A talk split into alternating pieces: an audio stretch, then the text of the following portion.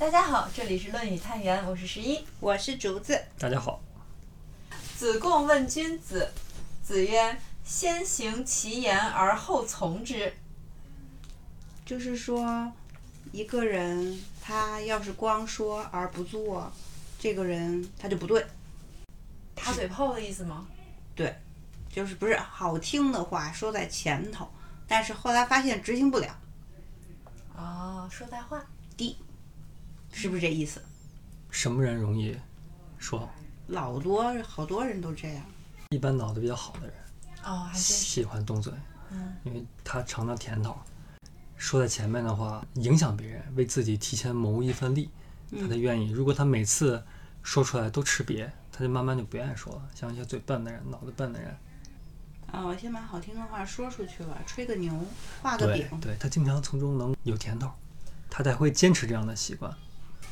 我觉得更像狼来了，就是他喊狼来了，给他带来了乐子，别人啊上来了去救他了，但是那是他在里面尝到了甜头，但最后一次狼真的来了，就没有人来了，他就吃亏了。所以这种人就是因为还没有吃到大亏。不是，我觉得还有这种人，还有另一种人，就是我们工作中间遇到的很多，因为岗位角色的不同而产生的误差。比如说，我们有做策略的人和有做执行的人。嗯策略的人写的策略特别好看，然后执行的人发现做不了。那那个策略的人总说这事儿特简单，你只要这样这样这样这样就行了，就是各种指指点点，说可以这么搞。最后执行的人就想翻白眼儿，也有可能这个策略让他去做的时候，发现哎，他做不了，因为他确实但如果是做策略的话，这个策略是他本身的职责职能，嗯他说漂亮话，他把这个方案写得好看去卖钱，这是他工作本身应该做的。嗯这是现在分工体系的嗯社会分工问题，就是这个人他就吃这碗饭的。对他就是吃这碗饭的，对对对。嗯你看有有踢球的，对吧？还有解说呢。那解说你不能要求他踢球多好，人家就干的就是解说，他的各种培训都是基于这种口才方面啊、吐字方面啊，就不同的职业生涯出来的。这也这也没啥。那主要就是说漂亮话的那种人嘛，就有些人他就喜欢说这事儿你这么干吗？当老板的那种，对，还有一种人就是，哦，我请你吃饭啊，然后一年也没信儿了，又过了一年，哦，我请你吃饭啊，一年又没信儿，就是是不是形容这种？嗯嗯回到原文啊，上面怎么开始的？孔子的这段话是子贡先问的，嗯问的是君子。子贡问君子，然后子曰，嗯意思就是子贡问他的老师，君子是什么样的？怎么才算君子？子贡是想做君子的，但子贡这个人是聪明人，咱一直说啊，嗯聪明人，他说的话很漂亮，别人又爱听，很容易打动别人，就这样的一个状态。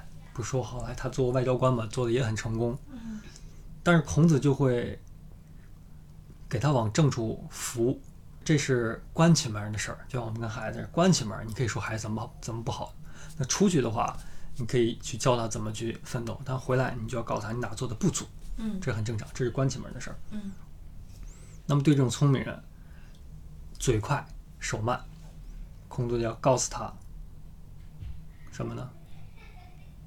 他就的是你不要老嘴说太快了，君子最重要的一点，对他来讲叫信。信任。君无戏言啊，当国君的人，一句话出口，砸你一个坑，君无戏言。朝令夕改，马上这个国君就会失去自己的信用。嗯信是非常非常非常重要的事情。你像普通人，你说一句话，你比就像你说那例子啊，我请你吃饭，我没请，那对方怎么想？你是个骗子。他可能忘了。然后如果第二次的话，嗯，这个人怎么回事儿？如果第三次的话，就不会再信他这句话了。信用是可以积累的，跟我们银行卡似的，信用值你是有积分儿的。那你如果每次都不还，那马上就上黑名单了。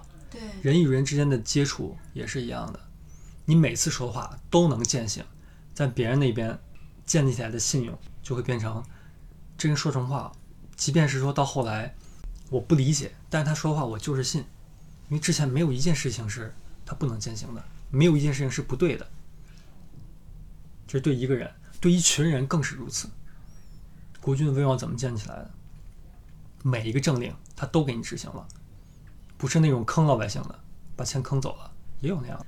君子是要管理一方土地的人，那这种人信是非常重要的。那子贡呢？嘴在前面，腿在后面。你再聪明，你办十件事情九件事你全说准了，你都能做出来。那有一件事你做砸了呢？你不是跟一个人接触，你是管理一方那么大的一片土地的，那就会有有人因此而受害。受害了以后，他对你就会不信任，你的政令就难以推行下去。它是一系列连锁反应。所以他还说的不是一个事儿，就是他说的是你要把十件事儿都是说准了、说对了。怎么才能每一件事情你都能够言而有信？就是把，就是做都做的差不多了，然后我再说。差不多，先做后说。嗯那这时候你说是对你实事的一个描述。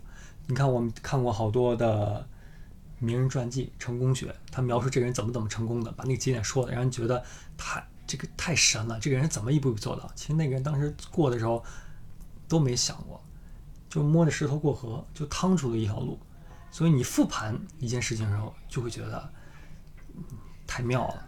但如果你自己去编一个事情的时候，往往都会漏洞百出。你再聪明，编的你都会觉得是是个故事。知行合一，怎么能合一？先做再说。嗯，先做再说。你说的都是已经做了的，或说的都是做差不多了的，只不过老百姓还不知道他已经做完了的那种，你都做完了。那这就是信之所在。其实这有时候也是对自己的一个警示。嗯有时候你说在前面，你看说比做都知道它容易很多，也就意味着这件事情可能你做了，你能得到一个结果；你说了，你也能得到结果。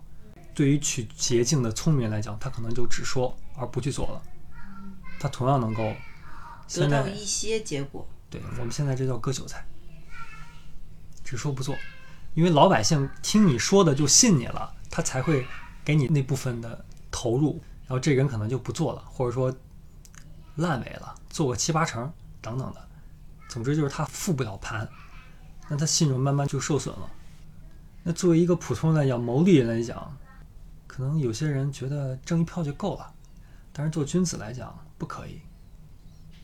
君子一辈子都在那，你要一辈子都管理这一方地方，他要让这一方国土之人能够在他执政的期间得到更好的生活，这是他考虑的事情。那他不能去骗这一票去，而且治理一个国家还有一点很重要的，老百姓他的文化素质不高，那上面做的事情是每个事情都是底下人会理解的吗？他只有看到对自己有好处了，他才能理对解。很多时候，老百姓要做的事情是自己不想做的事情，看起来是吃力不讨好的事情，也就是说一些偏长远的事情。因为现在短期你看不到结果，但长远它的结果真的是利益后代的。比如说古代一个大工程，挖水渠、郑国渠那种，一挖十几年，老百姓苦不堪言，好多人送命。但是之后的一直到现在两千年，那一方的地方全都因此而得益。那你说这件事情，在当时的老百姓肯定好多人骂执政者，但是执政者也得干。那同样去干这种事情，你没有之前几十年的信用积累，你凭什么让老百姓去干他们不想干、他们认为不合理的事情？有道理。就那这时候你必须得有积累。挖地铁，他挖的时候哪哪都在修，各种尘土飞扬。地铁通了之后，好方便呀。对，好方便啊，然后经济也都能带动起来。嗯但是做的时候，好多人的房子都要拆，嗯地都要搬迁，嗯那都是人家那儿住了很久几百年的地方。但是有这个信用积累，老百姓就可以不理解我，我认，慢慢慢慢，哎呀，发现自己太受益了。这些没有先行其言，怎么能够让人家服你？先把自己承诺的事情给实现了，然后多做少说。多做少说，积累信用，才能够成为一个君子。嗯，当然，这是特别说给子贡听的，因为子贡的偏就在这一点。嗯，他比较爱说，说的少点儿，脑子快。嗯厉害厉害厉害厉害。谢谢。